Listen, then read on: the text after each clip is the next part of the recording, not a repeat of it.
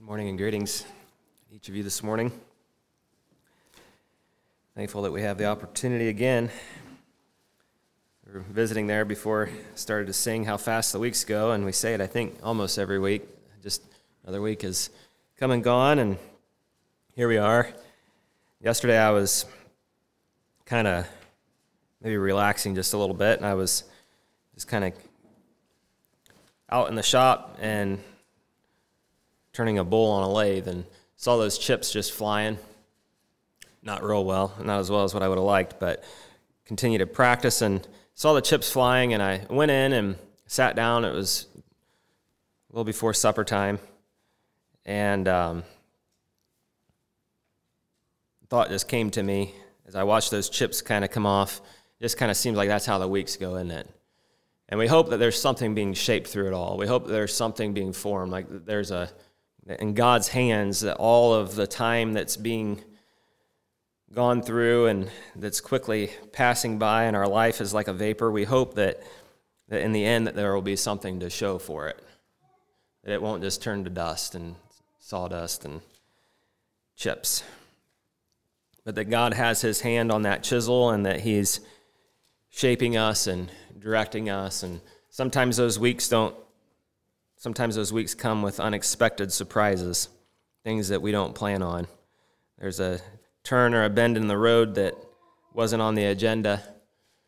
And yet, if we trust that God is the one that holds the chisel, that God is the one that is carving away at our life, and that He is that He is the one that, that is making something here for His glory, for His purpose, that He would be pleased in it we hope that we're redeeming the time that way, don't we? We hope that as we look back on this past week, that it's not just sawdust on the ground, but that God is working, God is making something, even though we don't always know what that end product is going to be.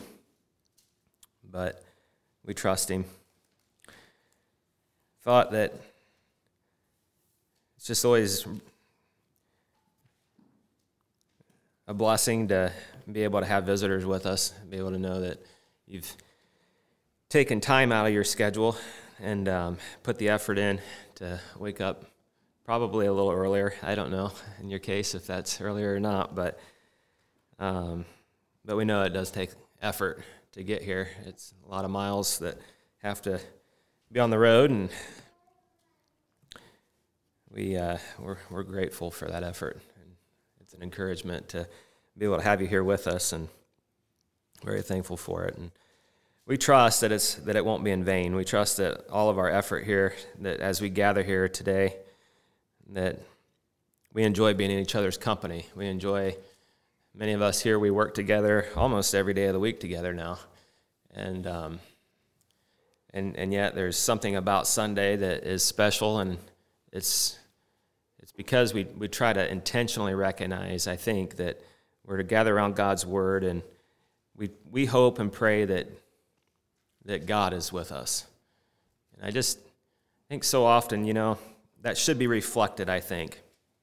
When God is with us, it should be reflected in the preaching. It should be reflected in the prayers. It should re- be reflected in the amount of passion that we sing with, the, in our fellowship, and our conversation. If God is with us, the one that's created the heavens and the earth, his almighty power beyond our beyond our comprehension. God here in this place, we ought to know that. It shouldn't be something that we just have to say to comfort ourselves. It, it ought to be so present, so manifest that maybe it would even be appropriate at times that just hushed silence. Heard a minister once ask the question when was the last time that you went out of the sanctuary awed and stilled? Because God was there. And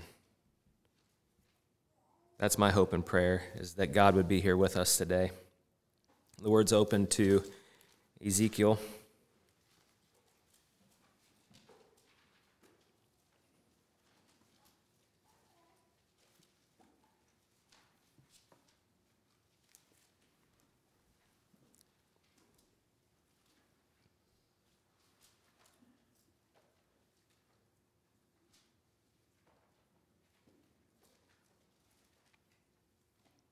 Let's read from Ezekiel chapter 20.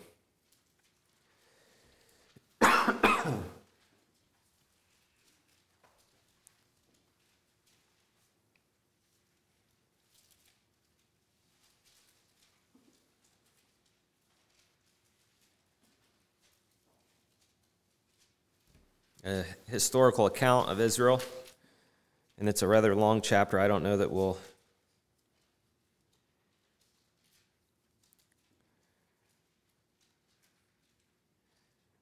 I don't know that we'll read all of it. Maybe we will, but.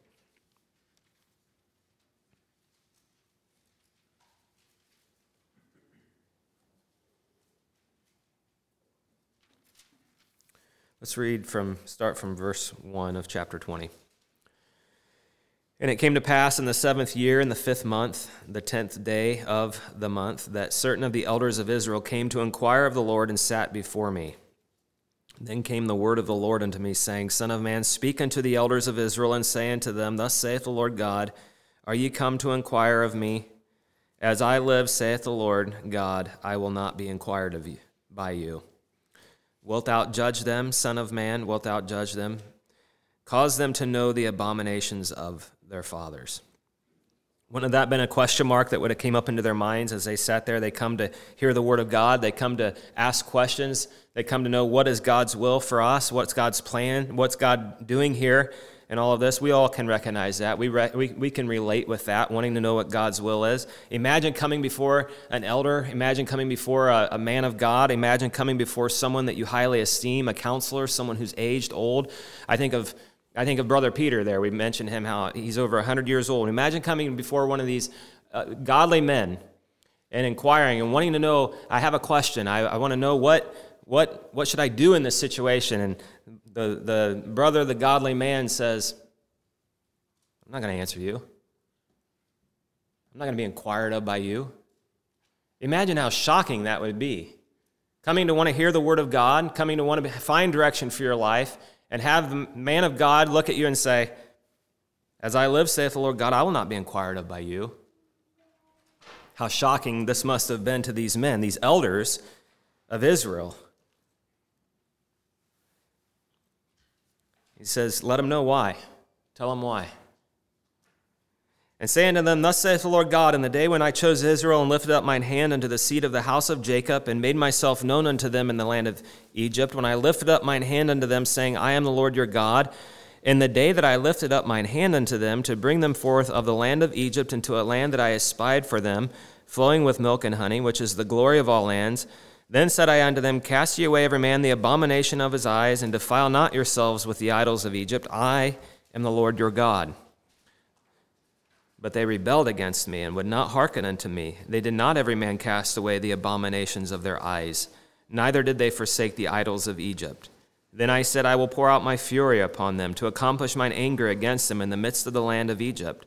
But I wrought for my name's sake that it should not be polluted before the heathen among whom they were, in whose sight I made myself known unto them in bringing them forth out of the land of Egypt. Wherefore I caused them to go forth out of the land of Egypt and brought them into the wilderness and I gave them my statutes and showed them my judgments, which if a man do, he shall even live in them. Moreover, also I gave them my Sabbaths to be a sign between them and between me and them, that they might know that I am the Lord that sanctify them. But the house of Israel rebelled against me in the wilderness. They walked not in my statutes, and they despised my judgments, which if a man do, he shall even live in them. And my Sabbaths they greatly polluted. Then I said, I would pour out my fury upon them in the wilderness to consume them. But I wrought for my name's sake that it should not be polluted before the heathen in whose sight I brought them out. Yet also I lifted up my hand unto them in the wilderness, that I would not bring them into the land which I had given them, flowing with milk and honey, which is the glory of all lands, because they despised my judgments and walked not in my statutes, but polluted my Sabbaths, for their heart went after their idols. Nevertheless, mine eye spared them from destroying them, neither did I make an end of them in the wilderness. But I said unto their children in the wilderness, Walk ye not in the statutes of your fathers, neither observe their judgments, nor defile yourselves with their idols. I am the Lord your God. Walk in my statutes, and keep my judgments, and do them. And hallow my Sabbaths, and they shall be a sign between me and you, that ye may know that I am the Lord your God. Notwithstanding, the children rebelled against me. They walked not in my statutes, neither kept my judgments to do them, which if a man do, he shall even live in them. They polluted my Sabbaths. Then I said I would pour out my fury upon them to accomplish mine anger against them in the wilderness. Nevertheless, I withdrew mine hand and wrought for my name's sake that it should not be polluted in the sight of the heathen, in whose sight I brought them forth. I lifted up mine hand unto them also in the wilderness, that I would scatter them among the heathen and disperse them through the countries, because they had not executed my judgments, but had despised my statutes and had polluted my Sabbaths, and their eyes were after their fathers' idols. Wherefore I gave them also statutes that were not good, and judgments whereby they should not live. And I polluted them in their own gifts, and that they caused to pass through the fire all that openeth the womb, that I might make them desolate to the end, that they might know that I am the Lord. Therefore, Son of Man, speak unto the house of Israel, and say unto them, Thus saith the Lord God, Yet in this your fathers have blasphemed me, in that they have committed a trespass against me. For when I had brought them into the land for the which I had lifted up mine hand to give it to them, then they saw every high hill and all the thick trees, and they offered there the sacrifices, and there they presented the provocation of their offering. There also they made their sweet savor and poured out their drink offerings. Then I said unto them, What is the high place whereunto ye go? And the name thereof is called Bamah unto this day. Wherefore say unto the house of Israel, Thus saith the Lord God, Are ye polluted after the manner of your fathers? And commit ye whoredom after their abominations. For when you offer your gifts, when you make your sons to pass through the fire, ye pollute yourselves with all your idols, even unto this day. And shall I be inquired of by you, O house of Israel? As I live, saith the Lord God, I will not be inquired of by you. And that which cometh into your mind shall not be at all, that ye say, We will be as the heathen, as the families of the countries, to serve wood and stone. As I live, saith the Lord God, surely with a mighty hand and with a stretched out arm and with fury poured out will I rule over you. And I will bring you out from the people and will gather you out of the countries wherein you are scattered with a mighty hand and with a stretched out arm and with fury poured out. And I will bring you unto the wilderness of the people, and there will I plead with you face to face. Like as I pleaded with your fathers in the wilderness of the land of Egypt, so will I plead with you, saith the Lord God. And I will cause you to pass under the rod, and I will bring you unto the bond of the covenant, into the bond of the covenant. And I will purge out from among you the rebels and them that transgress against me. I will bring them forth out of the country where they sojourn, and they shall not enter into the land of Israel. And ye shall know that I am the Lord. As for you, O house of Israel, thus saith the Lord God Go ye, serve ye every one his idols, and hereafter also, if ye will not hearken unto me, but pollute ye my holy name no more with your gifts and with your idols. For in my holy mountain, in the mountain of the height of Israel, saith the Lord God, there shall all the house of Israel, all of them in the land, serve me. There will I accept them, and there will I require your offerings and the first fruits of your oblations with all your holy things. I will accept you with your sweet savor when I bring you out from the people and gather you out of the countries wherein ye have been scattered, and I will be sanctified in you before the heathen. And ye shall know that I am the Lord when I shall bring you into the land of Israel into the country for the which I lifted up mine hand to give it to your fathers. And there shall ye remember your ways and all your doings wherein ye have been defiled. And ye shall loathe yourselves in your own sight for all your evils that ye have committed. And ye shall know that I am the Lord when I have wrought with you for my name's sake, not according to your wicked ways, nor according to your corrupt doings, O ye house of Israel, saith the Lord God.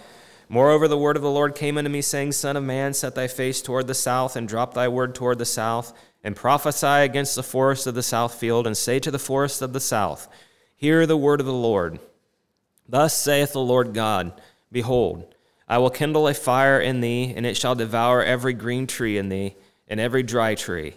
The flaming f- flame shall not be quenched, and all faces from the south to the north shall be burned therein. And all flesh shall see that I, the Lord, have kindled it, it shall not be quenched. Then said I, Ah, Lord God, they say of me, Doth he not speak parables? Let's pray together. Our Heavenly Father, we bow before Thee, thankful that we can pray to Thee. And Father, as we consider the word that we've read here, we consider how difficult it must have been to have been one of thy prophets to bring forth a message that would have been shocking. It would have been disrupting, and at times it infuriated those who were inquiring. And how many times, Father, we see then that those angry men, instead of receiving the rod of thy correction, instead of receiving the word as from thee, they abused those messengers who carried faithfully thy message.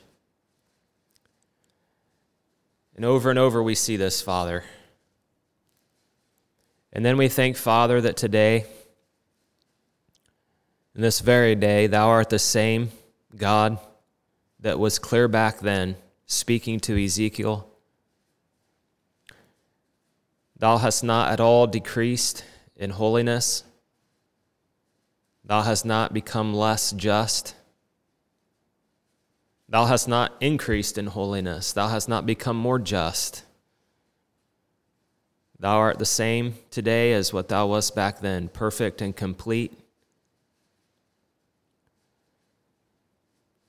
And thou dost still have the same desire for those who would go and be called by thy name, who would bear thy name among the heathen, and that that would be that we would be a faithful representation of what the children of God ought to look like and what the family of God ought to look like and how the family of God ought to behave. How many times, Father,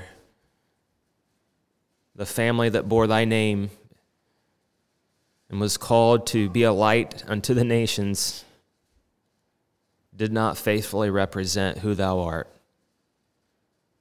and what thy desire was for thy family. They did not show and reveal. And Father, here we are now today, believing that it's still thy will and desire that thy children be faithful and represent the, the family of God faithfully, that we would not bring shame or reproach upon thy name, Father that it would not be because of us that the nations of the earth would blaspheme thy high and holy name. And yet, Father, we see so many people today who do not have much good to say about what they have seen in Christianity. And so then, Father, we really wonder how different is today than what the day was in Ezekiel's day. We think, Father, it's maybe pretty similar as well. That maybe altogether, we know that Thou hast not changed, but maybe, Father, altogether things haven't changed much. Men are still men, and Thou art still God. And that is why, Father, we come here today to be instructed by Thee. But maybe, Father, we will find that we need Thy correction so that we would not bring shame to thy name in the land that we live in here today. Help us to faithfully represent thee, Father. Help us to be a light and an example. Anoint us, O God, with thy presence. Be here in our midst today. Instruct us and teach us and correct us. Father, please, if we are in need of the rod of correction, lay it to our back and correct us. Dear God, if we are in need of strength and encouragement and uplifting. If we are weary and downcast, then be thou our encourager. We think we know what we need, Father. We come here maybe with even hoping that we will get what we want, that we will get what we think we need. But, Father in heaven, we have found that so often what we think it is that we need is not actually the case and the way that things go that we oftentimes resist. Father, if we can just but let thee have thy way, we find out that it was actually for our good and that thou hast meant it well for us who can trust in thee and just allow thee to lead and guide us and direct us. So may we not chafe under thy chastening rod, Father, today. May we not harden our hearts and stiffen our necks, but may we be moldable, Father, and pliable as clay in the potter's hand. Father, having faith to see that hand that holds the chisel. And Father, even though at times as those pieces fly off and those rough edges are made plain and smooth, we feel the pain, Father, of that chisel at times. But we pray for grace to bow our heads and humbly submit and allow Thee to have Thy way with us. So that we could be that family, Father, that is children that are not rebelling, that are not resisting, but that are yielding to the Father's touch, that are yielding to the Father's correction, that are yielding to the Father's ways. Oh God, we desire to please Thee as a family. Give us grace to do this, we pray. We love Thee, Father, and we thank Thee. It's in Thy holy and precious name we do pray. Amen.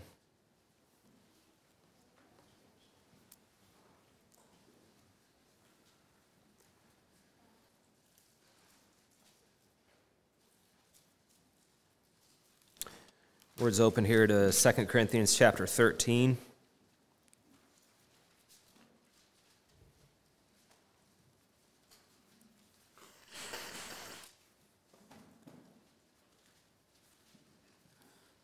This may be one of the most read chapters that we've read together as a congregation.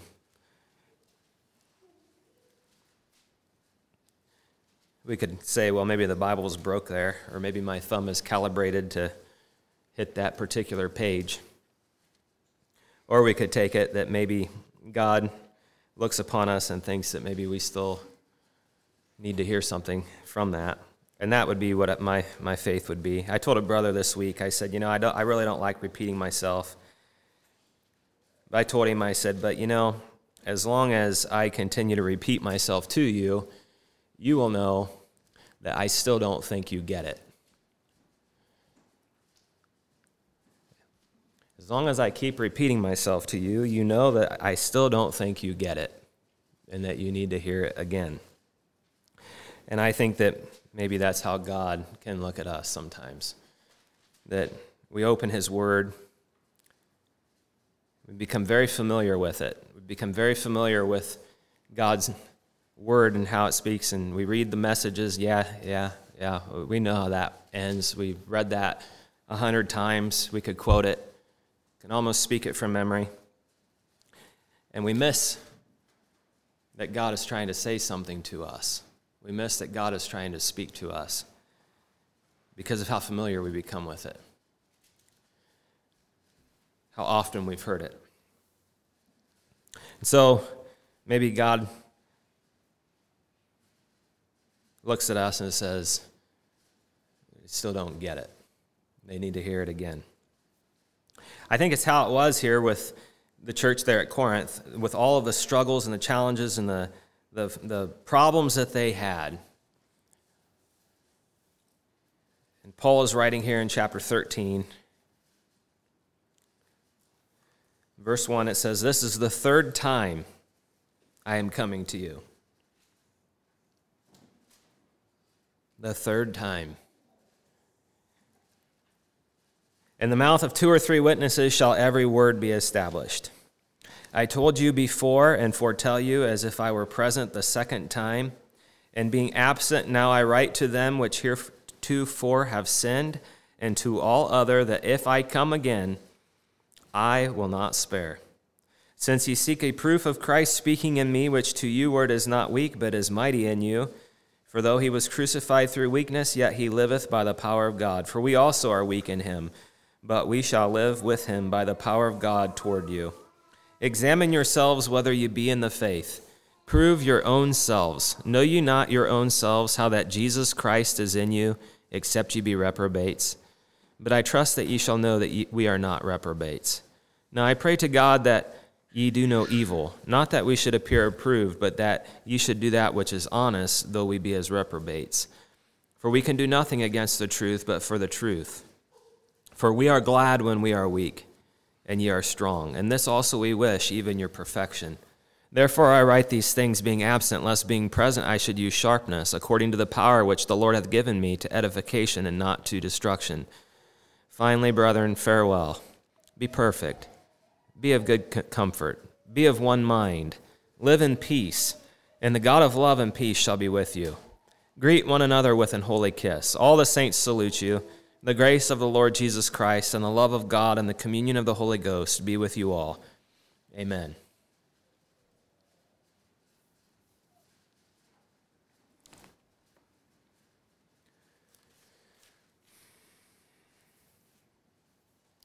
Did you catch that? How many times Ezekiel wrote, God had spoken to him? How many different times?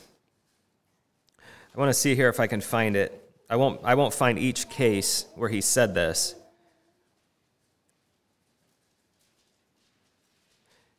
He said in verse 22, and again, I think we see it in different places.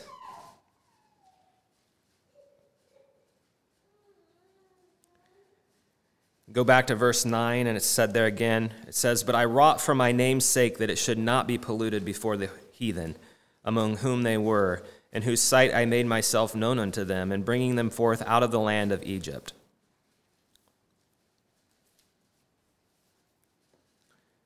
Says, But they rebelled against me and would not hearken unto me. And that's really picture you picture what that really is. And, and if, we, if we look here at Corinthians, and can we see the can we see what really the big picture is as God is looking at it? Men ask, what is the purpose of life? Why am I here? What is the meaning of existence? They ask all of these questions. And the word tells us so plainly that all things have been made for God's pleasure. All things have been made for God's pleasure. I can't understand all that. I don't know how that all works, but I believe that. And that's just simply what the Word of God tells us. But the Word of God also tells us, and this is, this is been repeated now so many times, but the Word of God also tells us that the whole purpose of creation.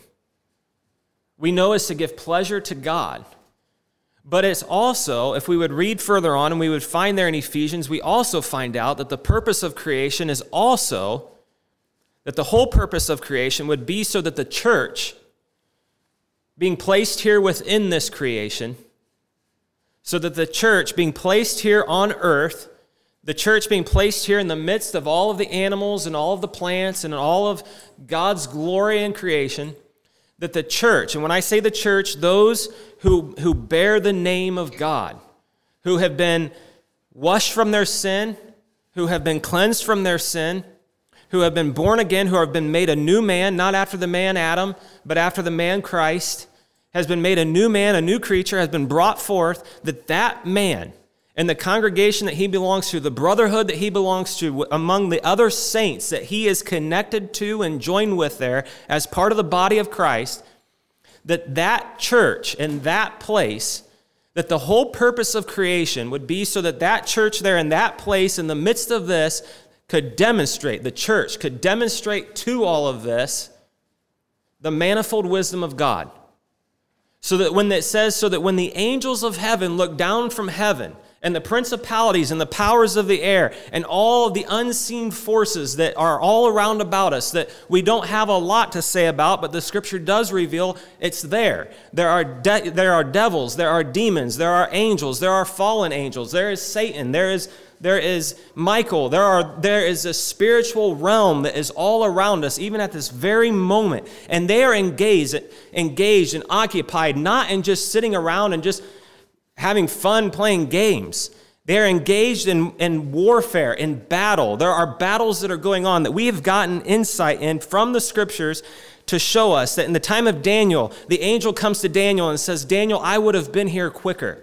I would have been here sooner, but I was hindered because, because the prince of Persia has stood up against me and withstood me. Who was that prince of Persia but some other fallen angel? And we can't say too much about all of that because I doubt that any of us here have ever actually saw into that.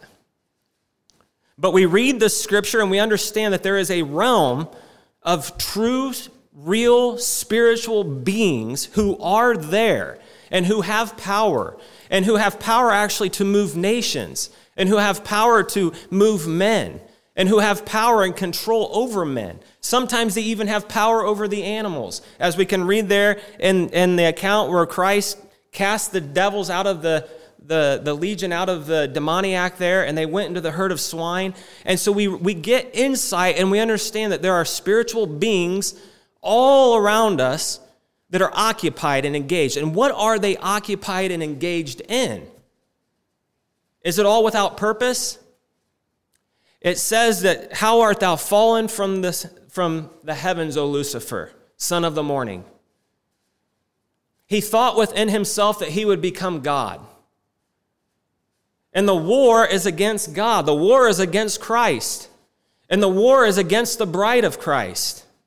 And these angels and fallen angels and powers and principalities, whoever they are, wherever they are, as much as they are, are engaged in watching and spectating the church. Now that sounds amazing, doesn't it? That sounds outstanding, doesn't it? That they are engaged in watching and observing and looking at you and I. It's not just our neighbors that are watching us. It's not just our family that's watching us.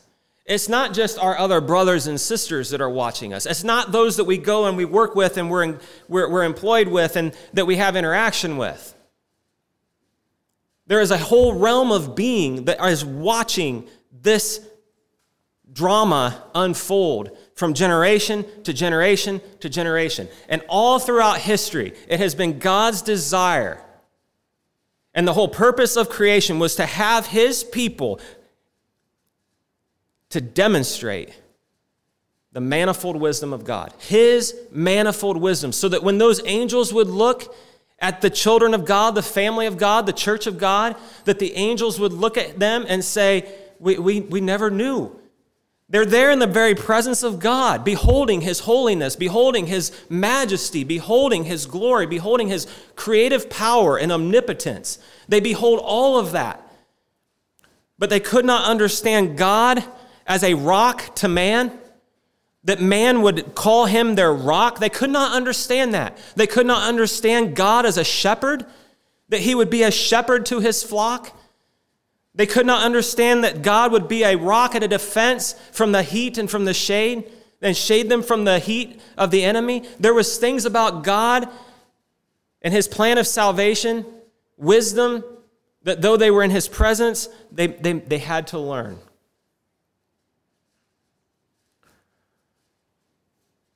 And Ephesians tells us that's the whole purpose of the church.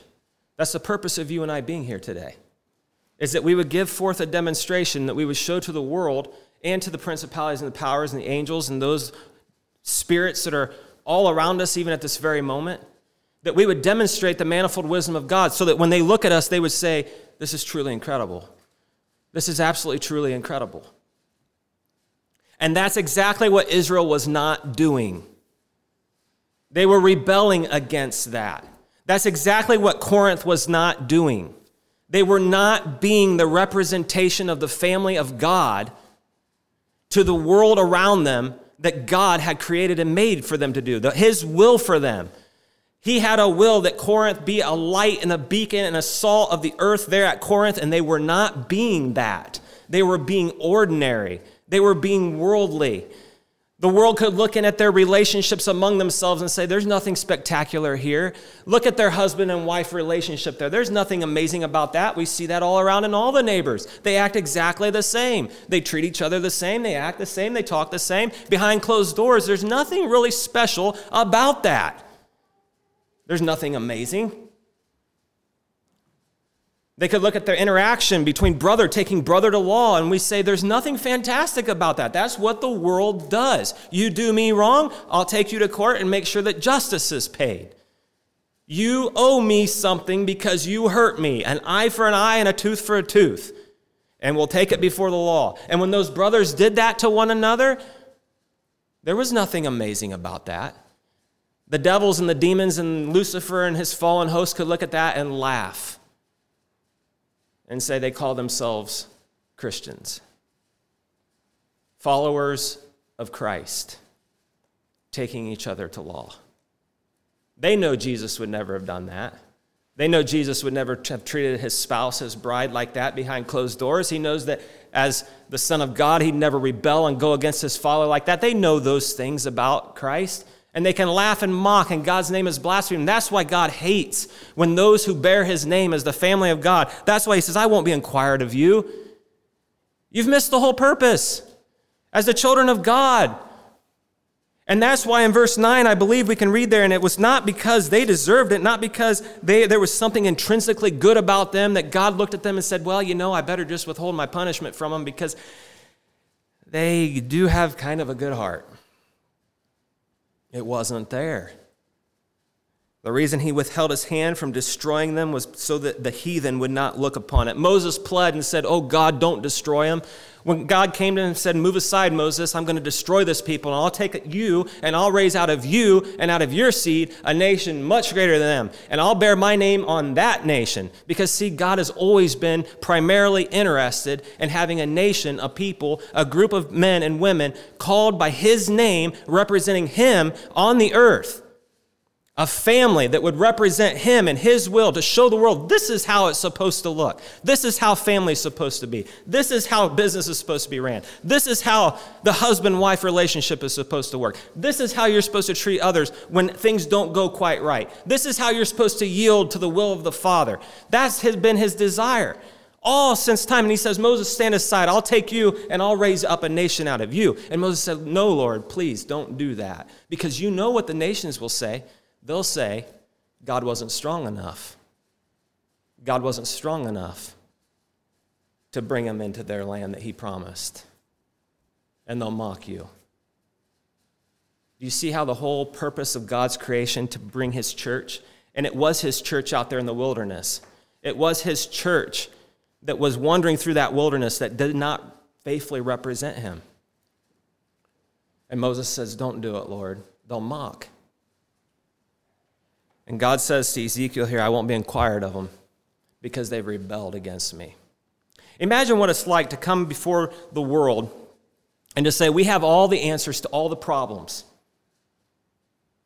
The world says, That's pretty audacious. That's pretty arrogant. That's pretty bold. But as a child of the Heavenly Father, ought we not to be able to say, we have the answers to every problem that the world faces.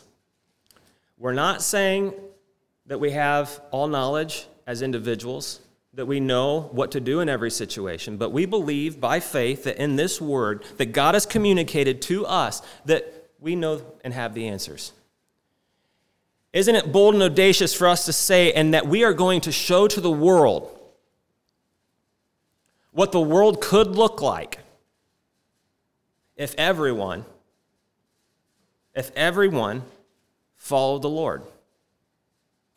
And that's what, as a church, we're trying to do here. We're trying to show to the world what the world could look like if men and women, brothers and sisters, husbands and wives, children, if everyone lived and followed the Lord Jesus Christ.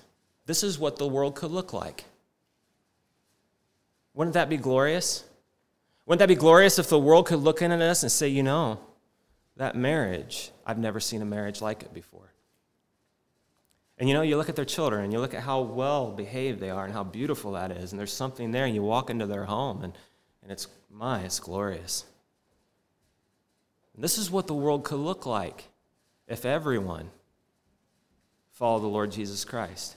And then they come into our congregation as we're gathered together and they see the brotherly love that we have for one another. And they, they, they come into our presence as we're working together throughout the week and they see that we're singing with one another. We're, we're enjoying one another's company. We're, we're eh, challenging one another. We're strengthening one another. There's lively fellowship. There's lively conversation. We're out, we're helping our neighbors. We're doing good. We're, we're, and they say, My.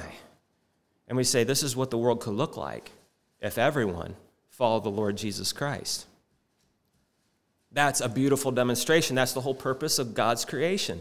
Is that here in this platform with the creation, that the church here in this place would demonstrate to the world that's what it could look like. That's the will of God being done on earth, here on earth, as it is in heaven.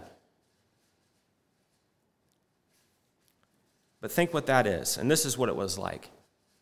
It's like saying that, but then they come into your home and they see your home a pigsty. They see your home a total disarray and disorder, junk all over the place. Kids hanging from the curtains, kids hanging from the ceiling fans, kids hitting one another over here. This kid, dad's trying to grab him, he's kicking his feet at him, screaming in monster fit. And we say, We've got all the answers to all the world's problems. Don't you want to be just like us? And they say, You're a joke. You're an absolute joke. I don't know if I should cry or laugh, but I don't want anything to do with it. I know that. I'll go my own way, thank you. I'll make my own path. That's why God hated this. That's why God says, Don't come and inquire of me until you quit rebelling against me, until your profession and your walk match up, until the stinking hypocrisy that's in your life gets out of there and you're actually doing what you say you're doing and you're living the way you say you believe. But don't close the doors and be a monster behind closed doors and invite people in and say, We've got all the answers to all the world's problems and this is the way the world could be if everybody followed Jesus. It looks like chaos to me. I don't want anything to do with it. No, thank you. And the world looked at it and says, You're a bunch of hypocrites. You're just a bunch of hypocrites. And Jesus says, I, or God says, I destroy you, except for what the heathen would say if I did. And that's why. That's why. Now think about it, dear ones. Think about it. That's hard. I don't want anything to do with that. I want you to walk in my home, and sometimes I'd have to repent. I'd have to say, I'm sorry, caught us at a bad moment. There's reality to that, isn't there? But, but, I hope not. I really hope not. I'm not saying that to give anybody here an excuse. If you've got chaos in your home, you've got children that are rebelling against you, you've got kids hanging from the ceiling fans, you've got chaos in order, you have to understand something here. Each of us have to understand something here. We are to give a representation to the world. This is what Jesus would be doing right now. This is how Jesus would be treating my wife. This is how Jesus would be treating a husband. This is how Jesus would be treating the children. This is how Jesus would be responding to the, this is how Jesus would be on the earth right now. And this would fix the world if everybody did it. And if we can't say that, we've got something wrong. We've got something wrong. And God comes and says, He says, repent. Give a true profession. Give a true demonstration. Give a true representation of the church of God. Otherwise, as children that bear his name, we'll be part of the children of Egypt that did not make it into the promised land. It's just where it's at. Will we be among those that are able to enter in? I hope and pray and plead so. I trust so. I trust God's moving and stirring among us that we want what's real. We want a true profession. God give us the grace, the strength, we had some hard conversations this past week, and I hope this past next coming week, I hope we continue to because we need to challenge and push and to call out and to say, but we also need to come beside our brother and say, give encouragement, give help, give a loving hand. When the world sees us, when the world sees us, when our children see us, what do they see?